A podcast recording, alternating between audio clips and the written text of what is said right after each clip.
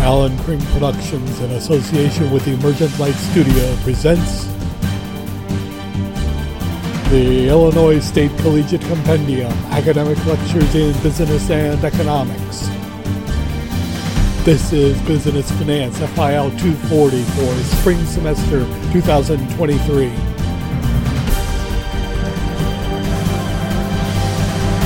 Today, the Federal Reserve. This is a topic that's not in the textbook. It will, you have resources, and I'll show you some resources online here that will help you with this one. Uh, first things first is that there is a um, link, the Federal, Federal Reserve Tools of Monetary Policy. It's a couple of pages and it's from the Federal Reserve itself and it does what I do in the lecture. It explains it, although I explain it a little bit differently. Uh, it can get a little bit deeper in that uh, page at the, the, that web uh, page at the uh, Federal Reserve, but that'll help you out. Now, there's also this was done some years back, a cheesy animated video. It's made for high school and early college. It's called In Plain English. And you click on it, it's just a player that plays this video. And it covers about everything I talk about in this lecture, except that it's an animation uh, kind of thing with some guy named Buck. Uh, get it? You know, dollars, bucks. Uh, anyway, but it, it's actually not bad at all for an introduction to what I'm talking about today in the lecture. So you got plenty of resources to be able to handle this. Also, just before I forget. The final exam, you may not have known it, but the final exam is coming soon. And I've got a list of terms from the course that is your best, at least for terminology, the best thing you could have for, as a study guide. Now, I warned you early in the course about this. Let me show you this real quick here before we get to the numbers. This, 116 terms in this course, are new or specific definitions for things that you might already uh, have in your, your uh, vocabulary. But this kind of gives you an idea of how far we have come in this course. That, so be sure you go through and write down the definition of each of these and get it on one of your note cards for the final exam or something like that. But uh, as a matter of fact, when I built this, and I actually had to go back a couple of times because I forgot something. I was even a little appalled at what an asshole I am uh, here. This is a lot of terminology, but it, you know this is an upper level college course, so it gives you kind of an idea of what to expect. But yeah, I use this as kind of a good way to gauge how efficiently you can retrieve information, knowledge.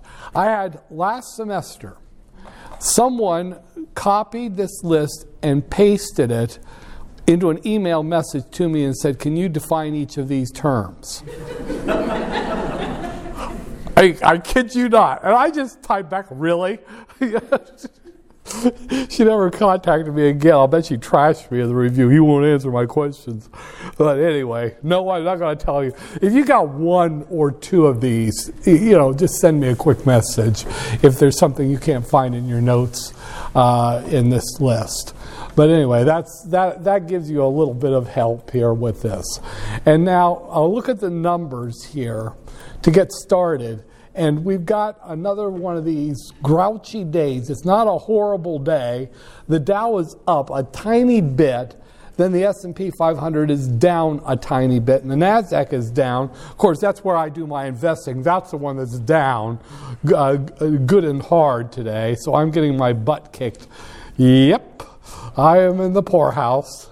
Everything I've got in my fun portfolio isn't fun right now. But uh, one thing is notice that crude oil has is staying within that uh, the original trading band that I had talked about, the 72 to 79. Even today, with a little bit of an uptick in crude oil prices, uh, we're still in that uh, band. And will probably stay there unless something terrible happens. Gold over uh, late last week went back down below the magic $2,000 an ounce line. It's trying to find its way back up above it, but it's just not, it's lost that steam that it had there. 10 year bond, yields are down, so that means the prices are up. So there's some buying into the bond market. And that would probably be funds that had come out of equities. As you can see, equities are slipping a little bit, and that's giving some uh, motivation for bond uh, investments. So the prices are up and the yields are down. It's not nothing spectacular. You've got the yields are down about five and a half base, uh, yeah, five and a half basis points now. So now here's one that's a little bit more troubling. The euro is strongly appreciating against the dollar. It's in a surge now. It's crossed that $1.10 per euro mark and it's on its way up. So that's the dollar is weakening. The good side of that is as the dollar weakens, that makes our exports cheaper overseas. So that will stimulate purchases in Europe of American goods. And it will make, though, European goods coming to the United States more expensive. So if you were planning to buy that French wine, you might want to buy it soon before the price of French products goes up anymore, or your German schnitzel or whatever the hell. Now, also the uh, pound, the pound is uh, British pound is also surging against the dollar today. So you got a couple of major currencies that are strengthening and the dollar is weakening right now. Interestingly, though, the yen well, actually, it's uh, the yen is backwards. I I got to remember. Okay, it looks like the yen is appreciating, but it's actually depreciating against the dollar. But it's falling, so the depreciation is beginning to ease up. And if it goes into negative territory, that will mean that the yen has appreciated. I hate, hate, hate that. But anyway, London just piddled all day. The Nikkei before it had risen good, but then uh, for the rest of the day in Tokyo, it was just sliding back down to the point where it finished almost at where it started the day. And then, of course, then the sun set in Tokyo and it rose in London, and London just Interestingly, London started out really bad. It had a hard opening, but it recovered from that, but it never really did anything after that. So the international scene is really difficult to call right now. It's it's complicated, and we have to let the smoke clear a little bit to see what's really going on.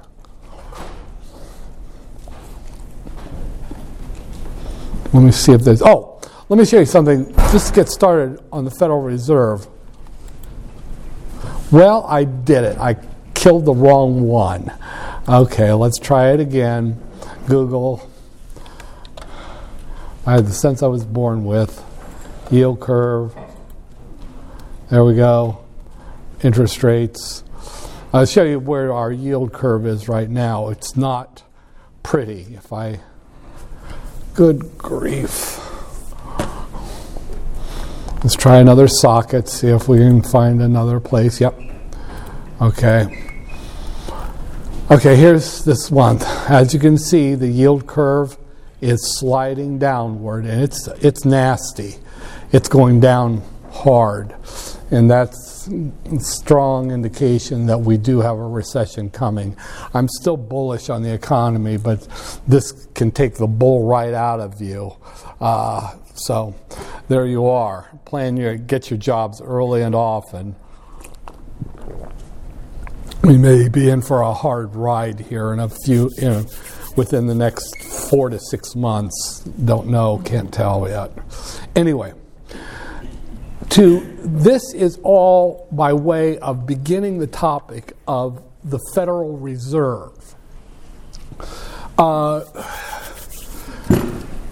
The, the Federal Reserve is our, the United States' uh, central bank, a bank that is the one that is the big bank of all the banks. Oddly enough, central banks, country, uh, country with a central bank, was not a modern thing. By the time we're in the 1600s, not officially, but there some countries had a bank that was more or less taking the role of the central bank, uh, sort of by default, with the acquiescence of uh, the uh, the sovereign. There was a bank run by a powerful a powerful family or something like that that was sort of overseeing the operations of the banks in that country. By the time we get to the 1700s, that had become official in some of the more developed countries of the world.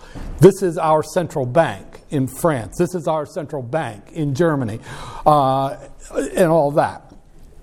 The United States did not, when the United States was formed uh, and we got a constitution in the 1780s, there was not a mention of a central bank.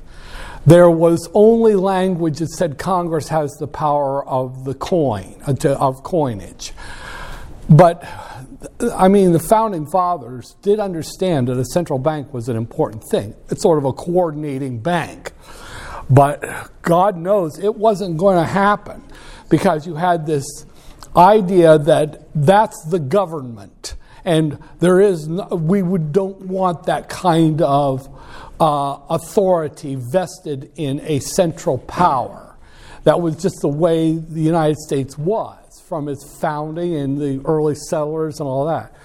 There was an attempt made t- several times in the early 1800s to create sort of like a quasi central bank, a first bank, as it were. The first one just fell flat on its face. It wasn't constructed in any way that could make it that. The second round actually got underway. A, a, second national bank got underway, and but we ended up. It was still there was suspicion of the central authority, the central power, and we got a president he was an asshole of a human being, Andrew Jackson. He was, a lot of him was a phony. He was a genocidal uh, Indian killer. He was, a, he was a jerk. But he was a populist, and I'm going to work for the people. He sent the federal troops to raid this quasi central bank, take its money, and hand it out to uh, people. Thus ended our first uh, uh, serious experiment with a central bank. Now, a little bit of a term from linguistics before and after the Civil War. Before the Civil War, you would have heard a person say, These United States of America. It was only after the Civil War that that began to fade back into the United States of America. Now, that's an important distinction because it took that bloody, ungodly, awful war to finally get it, the, the, it into people's heads that there is a central government and it has, the, uh, it has supreme authority. People to this day don't like that, but that was how it was. It took uh, the slaughter, the largest slaughter of soldiers in American history, to get us to the point where we could even contemplate a central government that had full power to be a sovereign. Well, unfortunately, the 1870s, 1880s, 1890s were not a very good time for getting government to exercise much authority. It was a time of corruption. The power of the purse was the power of the politics and all of that. It began to crack a couple of times. In, the eight, in 1890, there was actually, the government flexed its muscle on monopolies. It passed anti monopoly legislation. It was very weak, and uh, after a couple of court cases, the big monopolies figured out how to get around it. But there was that first showing of the central government trying to flex real authority over the economy, not just, not, not just over the land and the, and the territories, but over the economy itself. And then we came into the 1900s. And there was a kind of an odd thing that happened in the second decade of the 1900s, the 1910s you begin to see what might be described as almost liberal politicians getting, uh, into, getting into power. Woodrow Wilson was one of those, and I'll speak to, uh, to that briefly here in a moment. Let me find myself a marker that's going to work for this. But um,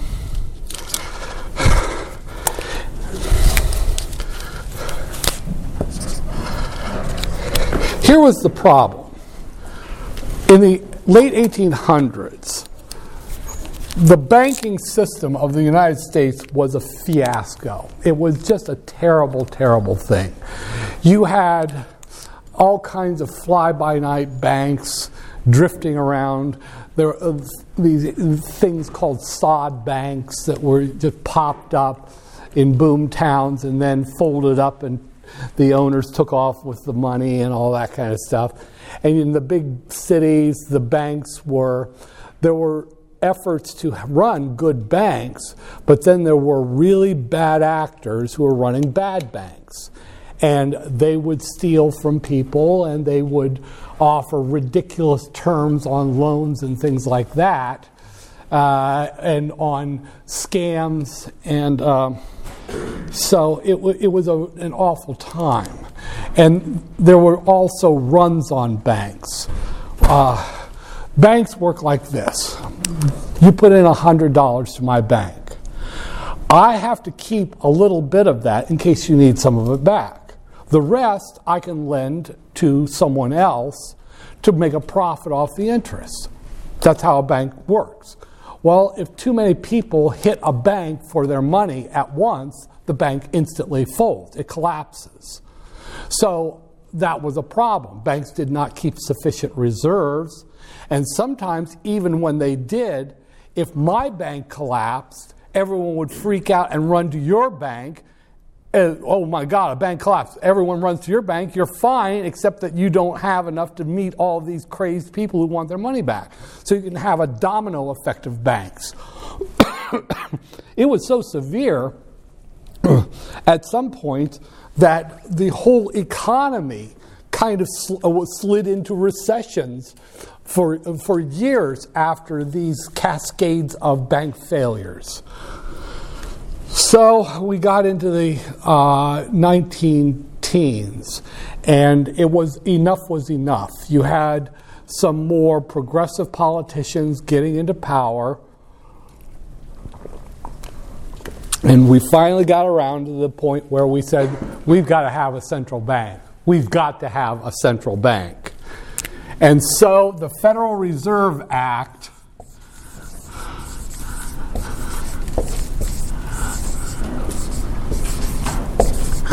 of 1913 was passed. It created a central bank. This is the bank of the country. And it was given powers to run its show. Uh, first things first, it divided the country into 12 regions. And each region would have a district bank. One district bank per region.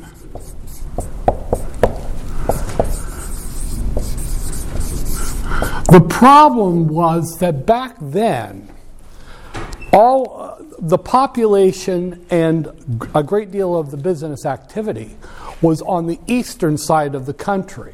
The West was really still a wild west back at that time. So the eastern regions were very small, the western regions were huge. And unfortunately, these days, that means now that so much of the population is on the west side, you got places like the Bank of San Francisco, which oversees this big, huge region, and it is just ridiculously difficult. Let me show you something here. Um,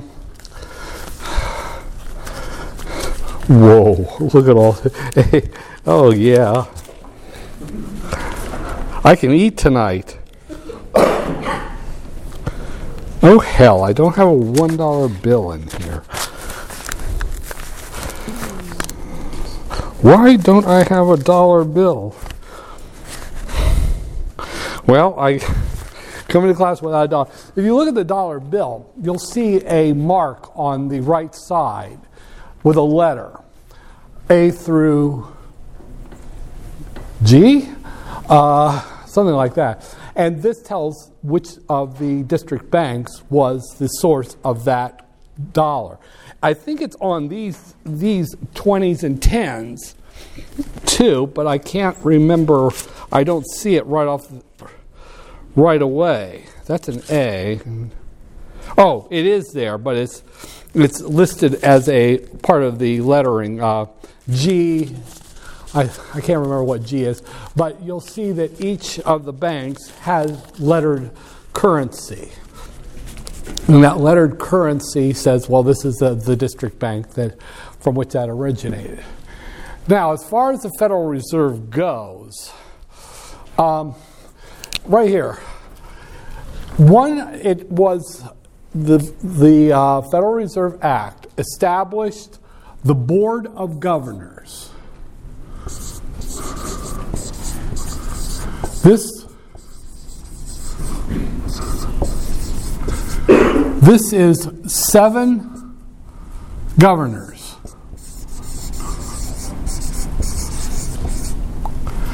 They are appointed by the president with the advice and consent of the Senate.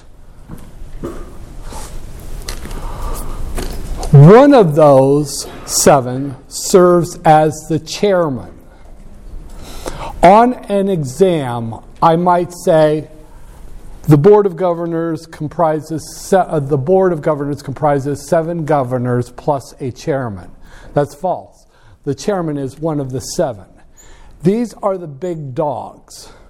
They are the ones who historically they were consummate professionals uh, from the ranks of banking and finance possibly accounting. They were above reproach. Some of them were con- generally there were more conservatives than liberals, but they were all quite well uh, quite well versed in everything about banking. That has fallen apart in your lifetimes. Some people have been appointed who were of questionable uh, credentials, starting with President George W. Bush and then President Barack Obama. Uh, they appointed governors who were not, shall we say, high quality of what we used to have.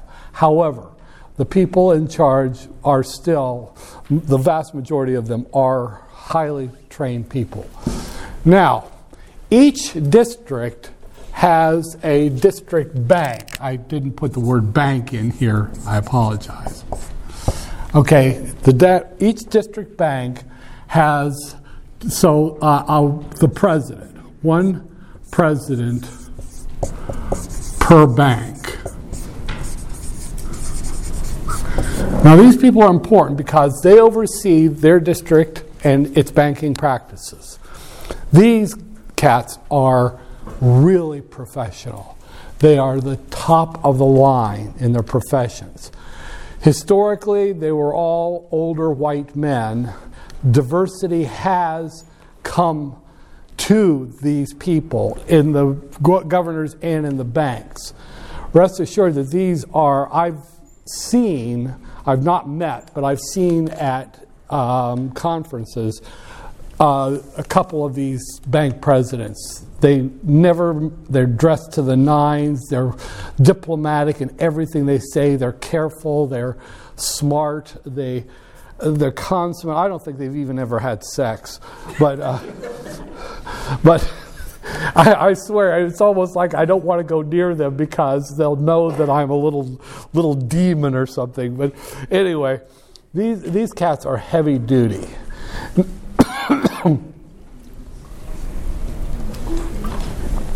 Now, uh, these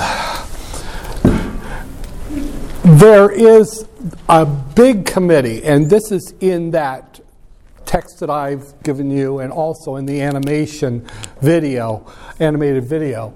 There is a committee called the Federal Open Market Committee.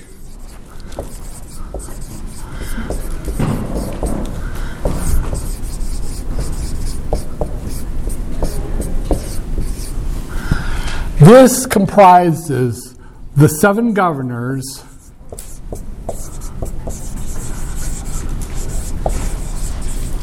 plus five district bank presidents.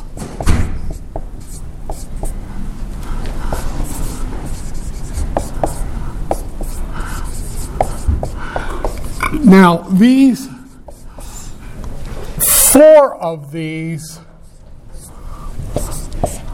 serve rotating two year terms.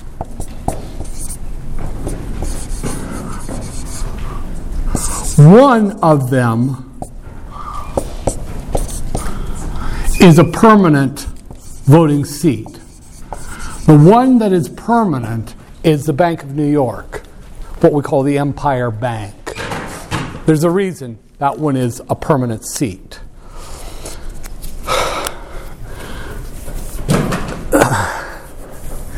This FOMC, as we call it, has a great deal of power.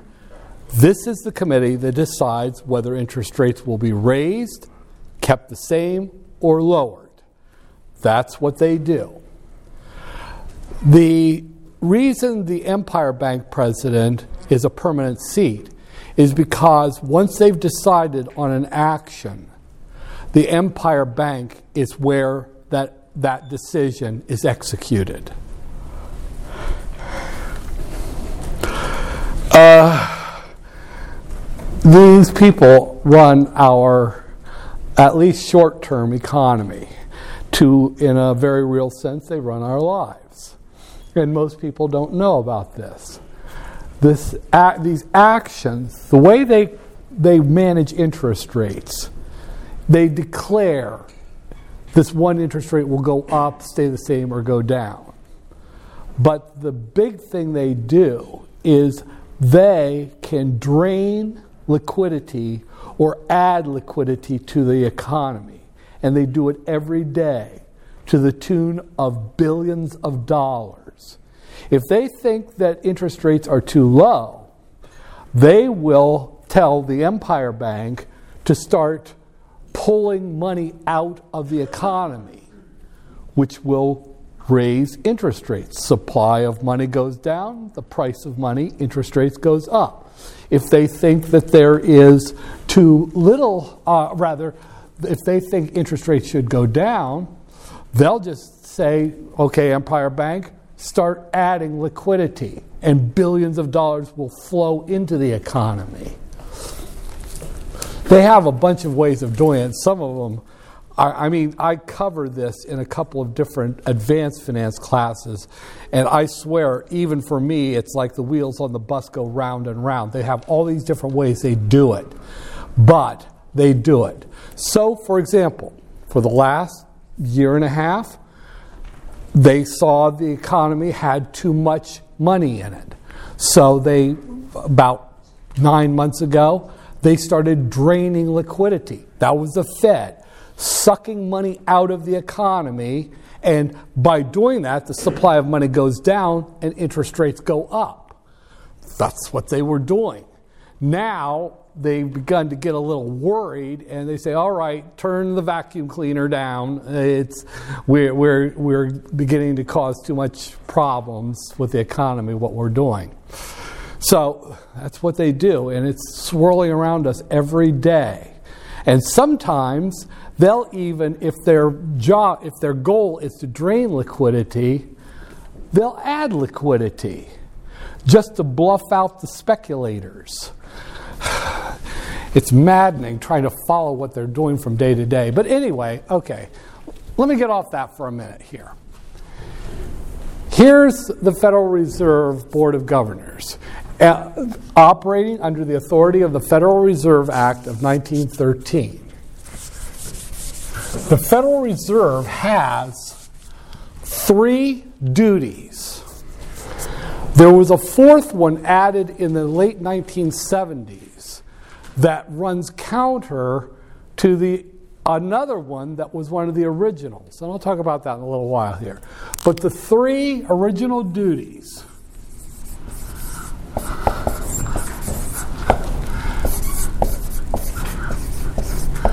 The first one is that the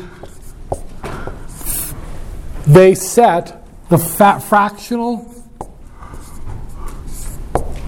reserve ratio.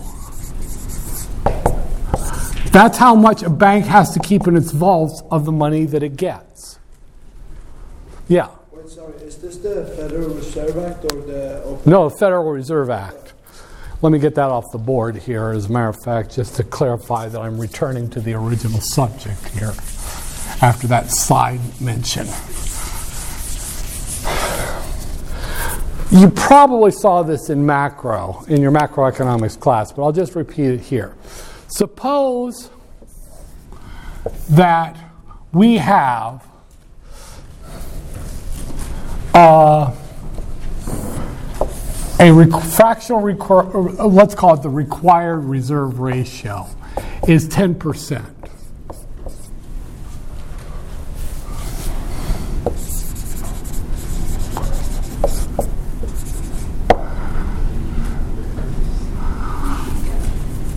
Amount on the books is the first column of a bank.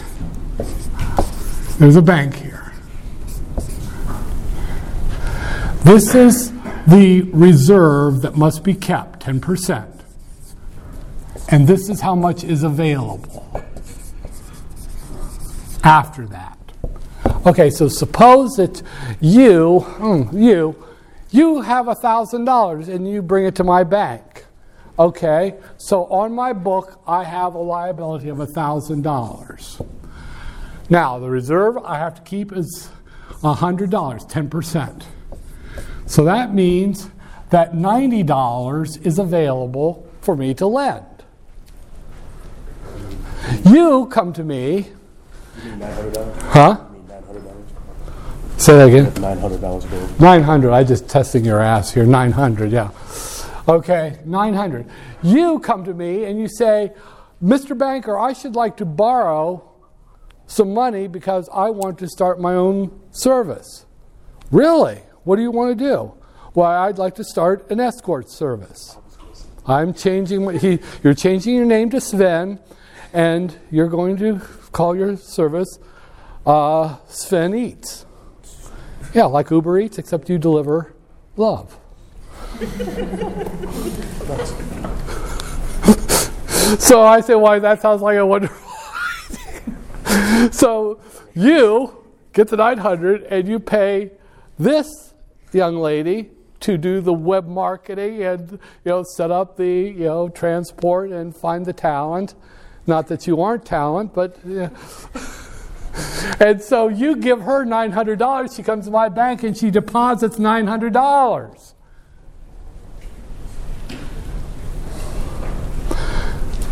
And so I keep out of that 900, I keep $90 in the vault and then uh, gives me $810 to lend.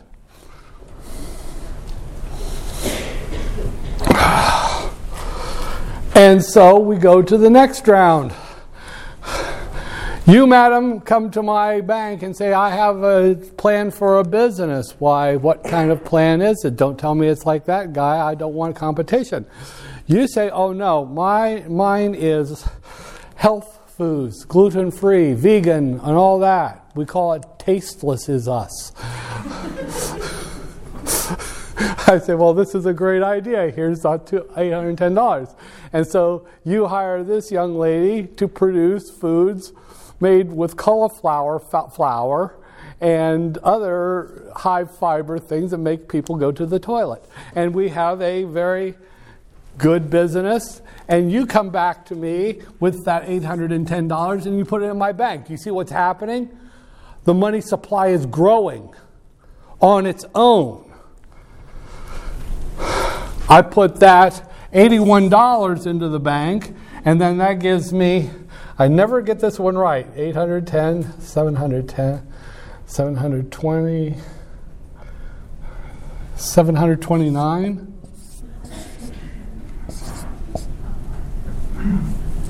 Yeah.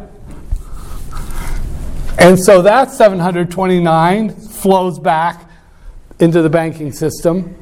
The money supply is growing on its own, at its own, uh, without any intervention. So the Federal Reserve sets that fractional reserve ratio because as the fractional reserve ratio goes up, the speed with which that money grows goes down.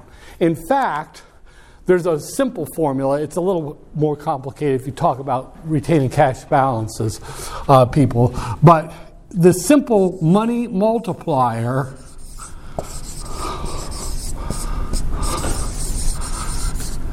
is the initial is 1 over the required reserve ratio. So in this case, if I start with a thousand, if I look at that money multiplier here at 10%, the money multiplier is 1 over 0.10, which is 10 times. If, I ra- if the Fed raised it to 20%, the multi- multiplier would go from 1 over 0.10 to 1 over 0.20, which is 5 times. So as the fractional reserve ratio is raised, it slows down the speed of growth. In this case, the total amount at the end would be the original $1,000 times 1 over 0.10, which is $10,000. A $1,000 deposit with a fractional reserve of, one, of 0.10 will create $10,000. If the Fed raised that to 0.20, the growth would be only to 5,000. If the Fed lowered the fractional reserve ratio to 0.05, 5%, the multiplier would go up to 20. So the 1,000 would become 20,000. So this has a very real direct impact on the economy where the Fed sets this. Now, maybe 10 years ago, something like that, one of my students said, Well, what is the fractional reserve ratio right now? It completely got me. I didn't know what it was. So I called the St. Louis Fed. I have some former fellow PhD students in the Fed system, and um, I, I got a hold of him. I said, Well, what's the fractional reserve ratio right now? And he said, Which one? Which completely floored. Wait, what? He said, Yeah, we have different ones. I didn't know that. And he said, Well, that's because you're just a stupid professor, something like that. But, so uh, he explained to me actually, the required reserve ratio depends upon how much money the bank has. I was surprised. He said that banks with very small total uh, assets have a required reserve ratio that's zero. zero uh, I said zero they don't have to keep any. He said, well, they do, obviously, but there's not a requirement that they do. Well, that shocked the hell out of me. He, I think it was up to like $50 million in assets, the reserve ratio is zero. for assets from $50,001 up to something like 500, uh, uh, uh, I'm sorry, 50 million one dollar up to like 500 million, the fractional reserve ratio is like uh, 0.035. And then above that, the required for any uh, funds they have above 500 million one dollar, they have even more. Yeah. When you say 0.035, you mean 3.5%? Yeah, yeah, yeah. Uh, and, and, and I, I, usually I say things as percents, but it just kind of uh, surprised me that there actually is a tiered system. And they call these levels tranches, T R A N C H E S. The tranche from zero to five uh, to 50 million has a required reserve ratio of 0%. The tranche from 50 million one dollar up to I can't remember what the numbers were. It was like 500 million one. Uh, is has uh, that tranche has a required reserve ratio of 3.5%. So the, so it is actually kind of a complicated system. Now, interestingly enough, this tool uh, uh, uh, of the Fed is very limited in its use because it's like a meat cleaver. I mean, you tick that a little bit, and the money supply, whoa, whoa, uh, up and down. But anyway, that is a, yeah, go ahead. So, other than the security of being able to make sure they meet the demand of people wanting to withdraw money, is there any reason why a bank wouldn't want the reserve ratio to be as low as possible? Oh, absolutely. There's no reason. They want that thing down there as, uh, at the baseline. Uh, and that can be a problem in itself. But anyway, I put duties here. I should have put uh, three original tools. These are the tools of monetary policy. Now, the second tool that it can use is setting the discount rate.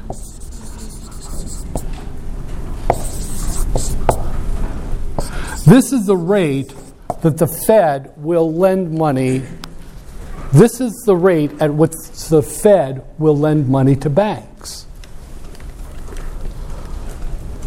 The Fed actually sets this, and it's like a signal.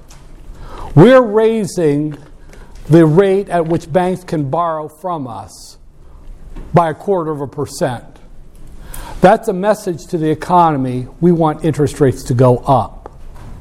That's a message to the economy that the Fed wants interest rates to go up. So I think right now the Fed has raised the discount rate eight consecutive times. Tick, tick, tick. Just warning, we want interest rates to go up. Now, banks historically didn't borrow from the Fed, they borrowed from each other in what's called the federal funds market. And the federal funds market has a somewhat higher interest rate than the discount rate. The Fed cannot set the federal funds rate because it's a market driven rate. Banks deciding what they'll charge each other. The Fed can influence it by pulling money out of the Fed funds market or pushing money in, but it can't set the federal funds rate.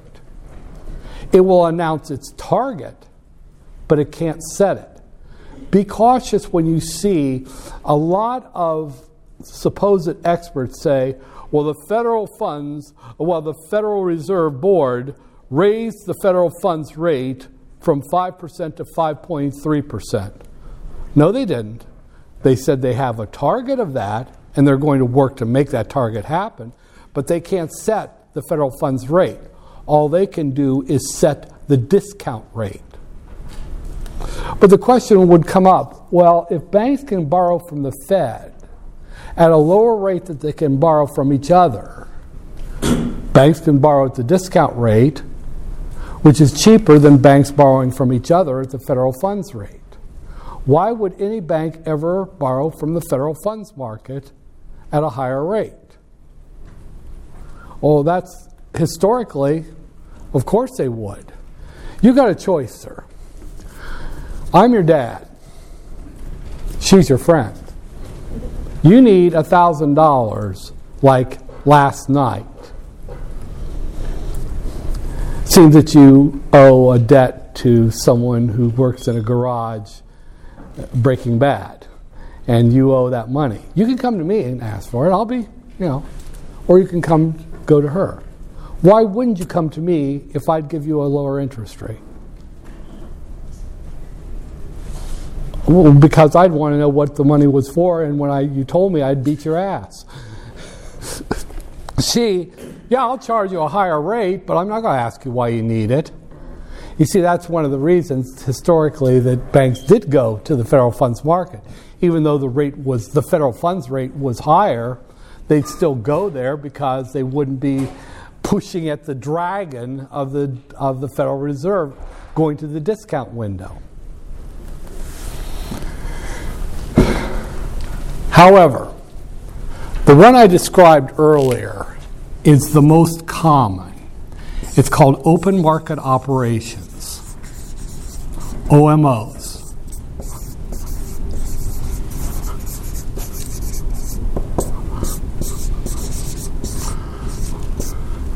These happen all the time, minute to minute. The fractional reserve ratio is set maybe once every couple of years. The discount rate is set eight times a year.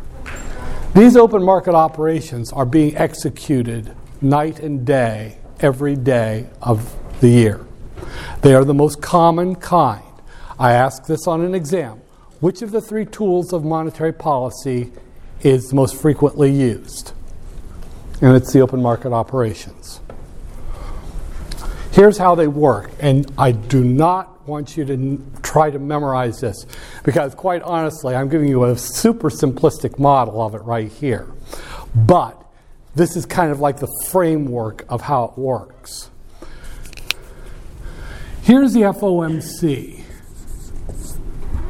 They make a decision on which whether to drain or add liquidity.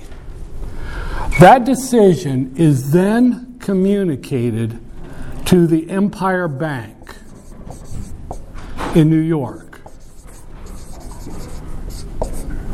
Now, at the Empire Bank, there is a desk called the Domestic Trading Desk. And by desk, I don't mean something that was built by Souder. I mean uh, floor after floor after floor of traders you can get a job there. I have a couple of students who are, work for the domestic trading desk. What the domestic trading desk does is the manager of the desk gets the orders from the FOMC. The president of the FOMC is the one who's, who comes out of the meeting, calls his bank, the trading desk manager, and says, okay, add or drain liquidity. The manager just sends the message out to all the traders. Here's how it works.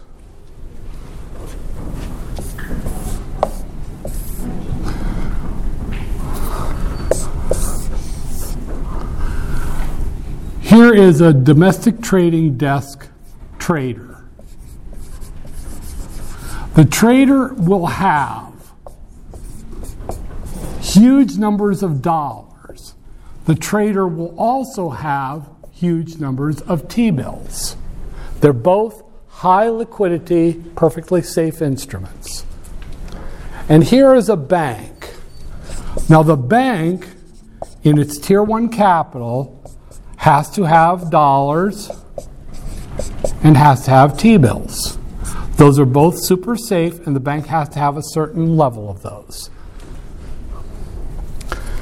Now, let's say that the bank wants, the trader is told, drain liquidity. Drain liquidity. Okay, let's take you are a trader, I'm a bank. You've been told drain liquidity from the banks. So you're going to call me, I'm a bank. Ring, ring, hello. You say, Hi, I'd like to sell you some T bills. You see, because if you sell me T bills, that adds T bills, and I pay you money for those that you can then shred. That drains liquidity. On the other hand, suppose that you're told that you have to add liquidity. You're going to call me and say, "Hey, I'd like to buy some of your T-bills." So what that in that case what happens is I send you a T-bill and you send me money to add liquidity. That's how this works in a nutshell. Now, there are some insane combinations and complications on this, and I won't go into those, but that's how it's done. That's an OMO.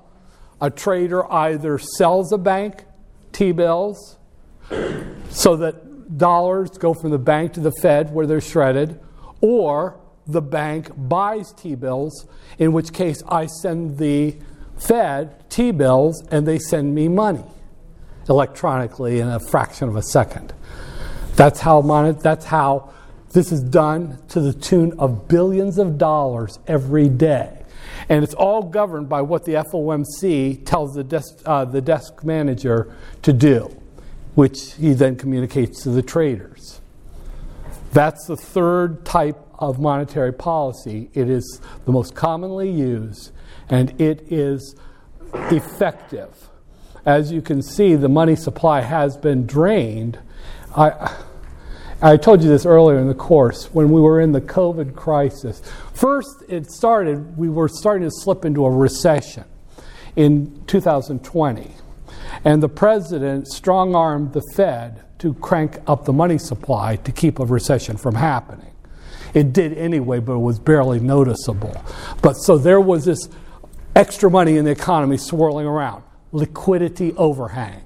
And then the COVID crisis happened, and then the Fed print money, write checks. The Treasury wrote checks, COVID checks, and those PPP loans or whatever they were.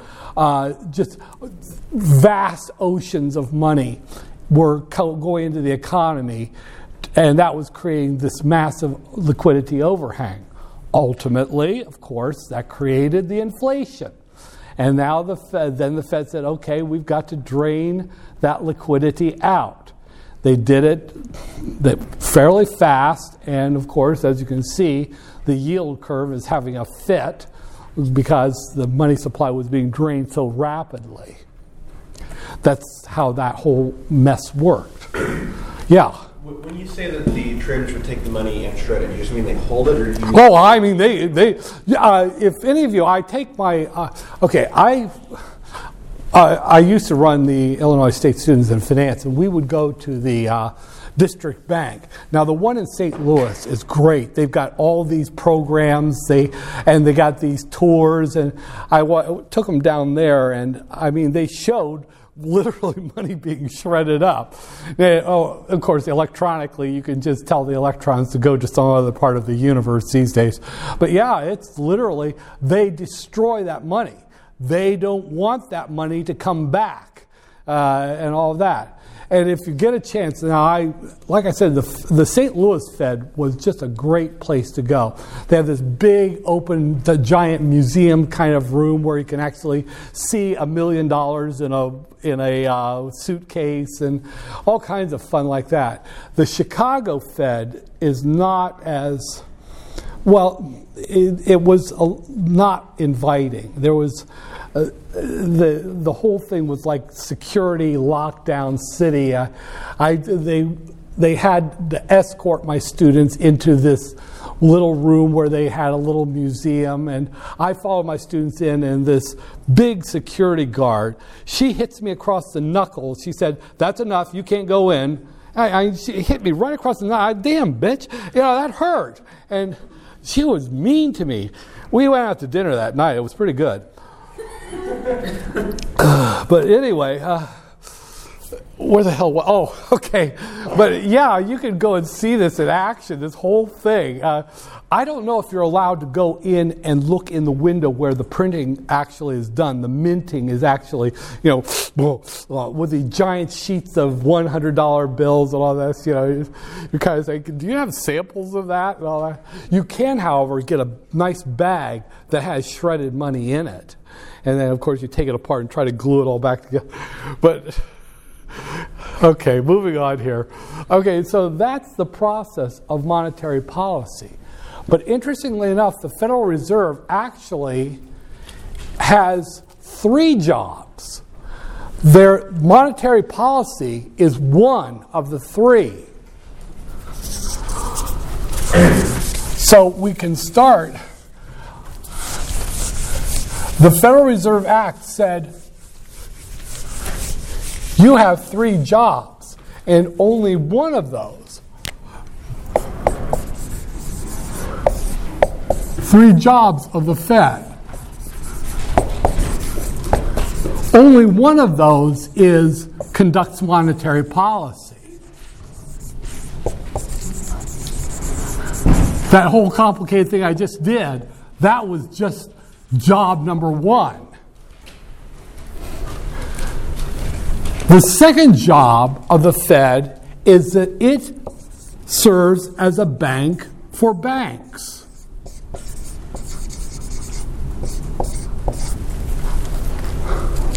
I mean, banks need a bank. They can't use themselves to write checks. So the Federal Reserve serves as a bank for banks. Now, here's the here's the part that's telling.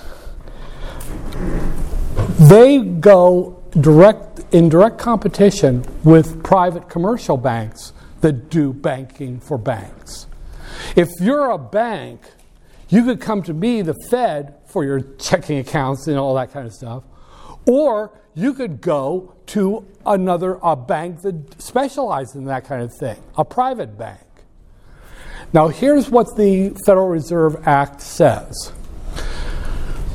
the Federal Reserve can't undercut commercial banks on fees. It can't do that. Even though it's huge, it's not allowed to. And second, the Federal Reserve must constantly be innovating and improving its technology, and then it is required to give that technology free to its competitor private banks.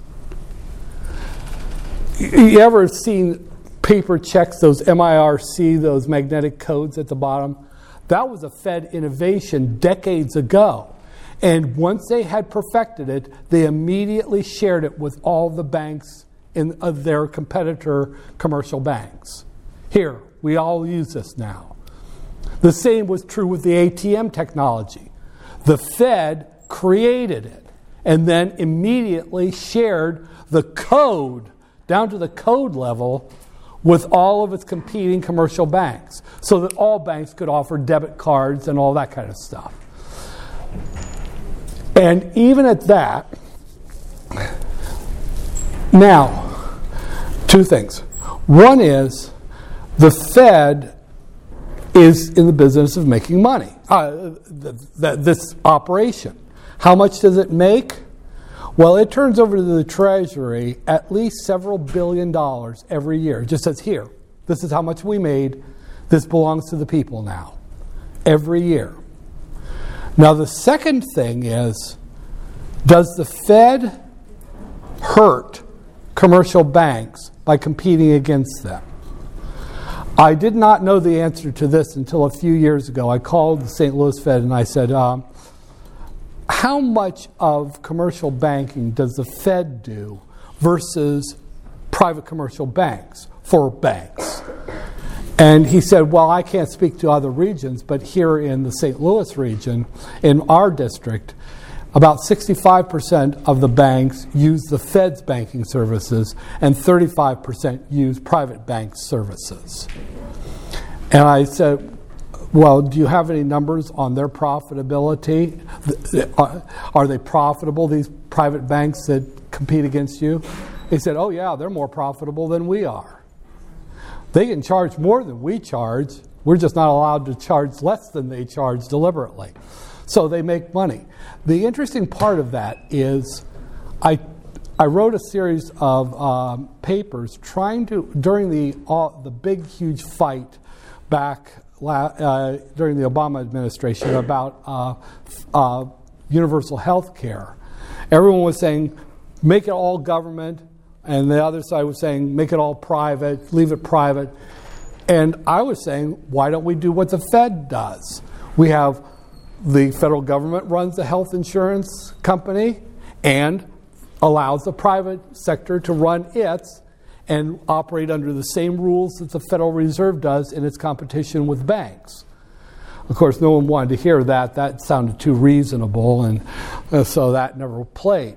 But we have a model where the government can provide a service and the private sector can still thrive with its own version of that service. But again, that never flew. One last thing the Fed regulates and supervises banks.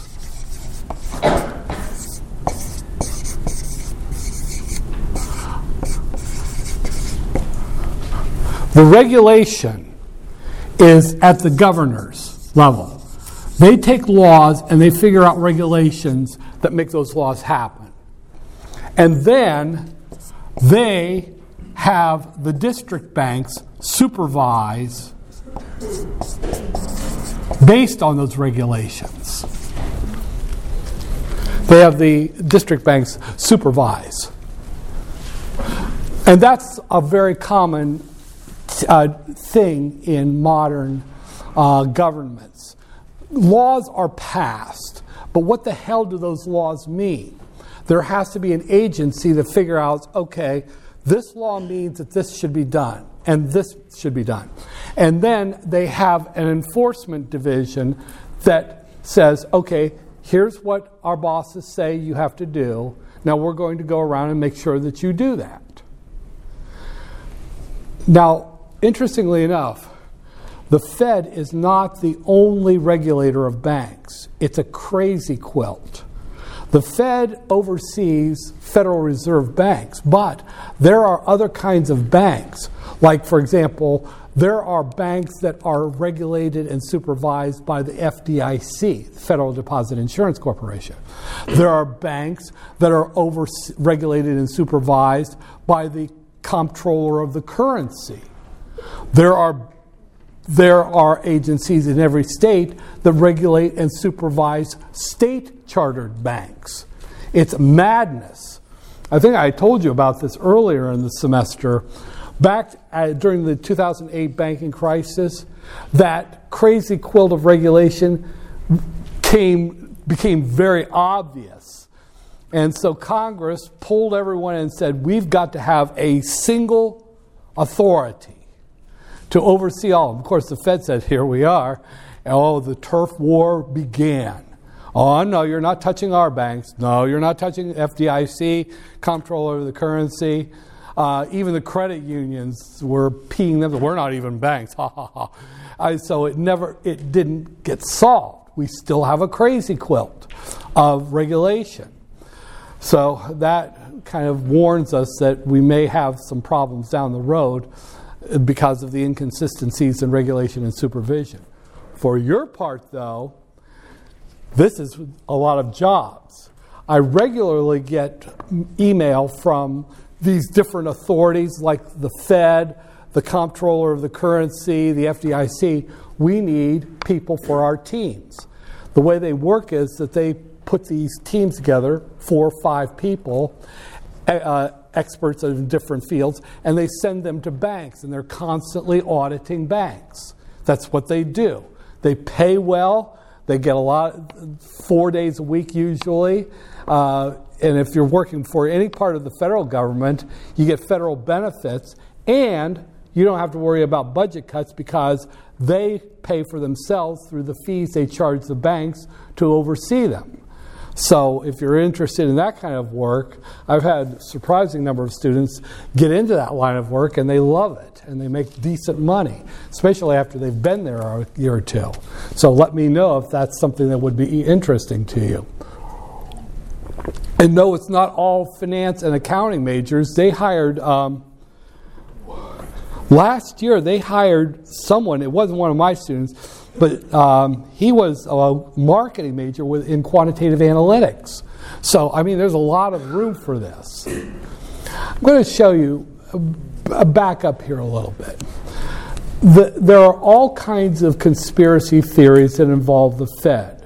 The Fed is, you know, run by the Freemasons. The Fed is run by the uh, Jewish communist conspiracy. The Fed is run by aliens.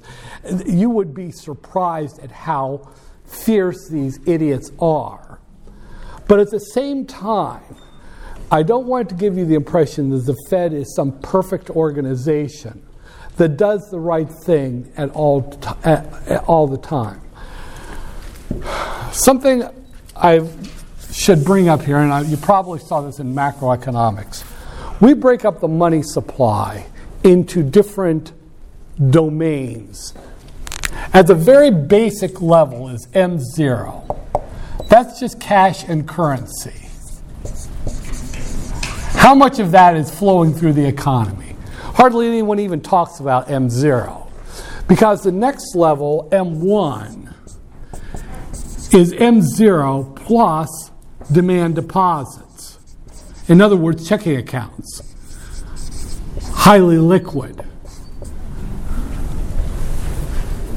There are also travelers' checks in there, but I mean, no, no one uses. Tra- Does anyone in here? Has anyone in here ever used a traveler's check?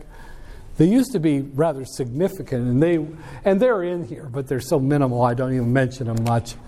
Now M2 has M1 plus negotiable order of withdrawal accounts.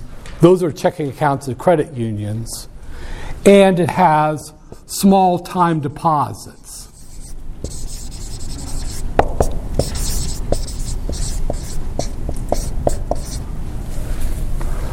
Up to, I think, $10 million. M2 is not a negotiable order of withdrawal. You see, at a credit union, they call it a check, but it's not a check. Because technically, if you wrote me a check, if you wrote me a check from a credit union, I mean, probably the credit union will honor it just like a bank check right away, but it doesn't have to. It can hold it. So there's not as much liquidity in a now account. No one ever notices it, but it really isn't as liquid. And then there is the 800 pound gorilla, M3, which is M2 plus the euro, depo- euro deposits. In other words, our money all over this in the central banks of the world. When you buy a toaster from China, you send them $10, that goes into the central bank of China. That is a euro. Uh, well, we call them euro dollars or something like that. But it is money, American money, in central banks of other countries. And in general, I call those euro dollars. And there is a vast ocean. Now, I'm going to show you something here. Let me pull this up here.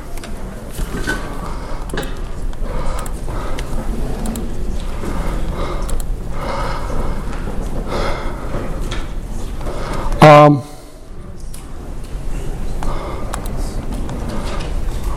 resources. Now, some years back, when I was a writer, uh, an economics, finance, and political writer, I was warning that there was a recession coming. Here's what was going on M3 was going crazy. This isn't the growth of M3, this is the rate of growth of the growth of M3. In other words, this was all of our dollars we were flowing to China and other countries to buy their imports. Notice that M2 was even growing. The way the Fed was trying to control the money supply, it was executing open market operations and it brought the economy's M1, the money that we use, down to an average growth rate of zero. That's what caused the crisis of 2008. Basically, the Fed starved the base economy of the lubricant that it uses, trying to, trying to do something to correct this massive growth of M3. That was what it was. It wasn't, well, too many high risk loans or. uh, No, the Fed just cut the money supply that we use, M1, down to zero. And if you do that long enough, the economy is going to buckle. It's like an engine without oil. One last thing. Conspiracy theories are, most of them these days are embarrassing. Everything from the flat earthers to the aliens are among us. Look over here. Uh, see this? See this spike right here? You know what that was? That was 9 11. The bank, the Federal Reserve, thought that right after the attack, people were going to run the banks. So they literally created an armada of armored trucks and uh, escorts to get money into all the banks in the country as fast as possible in case people freaked out and they ran the banks after the attack. Well, interestingly enough, people were pretty cool about it. They, they didn't run the banks, they just saw, said WTF. So, of course, we have then the Fed drained that massive liquidity out uh, six months later. But there's a problem with this explanation. This was 9 11. Why was the Fed pouring money into the banks before 9 11? You see, there was the liquidity was being pumped into the banks in the spring. The week before the attacks, most of the spike of liquidity had already happened. Do you see the problem with that? The question that you might ask? How in the hell would they have known to pour liquidity into the banks months before, days before the attacks actually happened? Just something to keep in your minds. That's all I have for you. I thank you.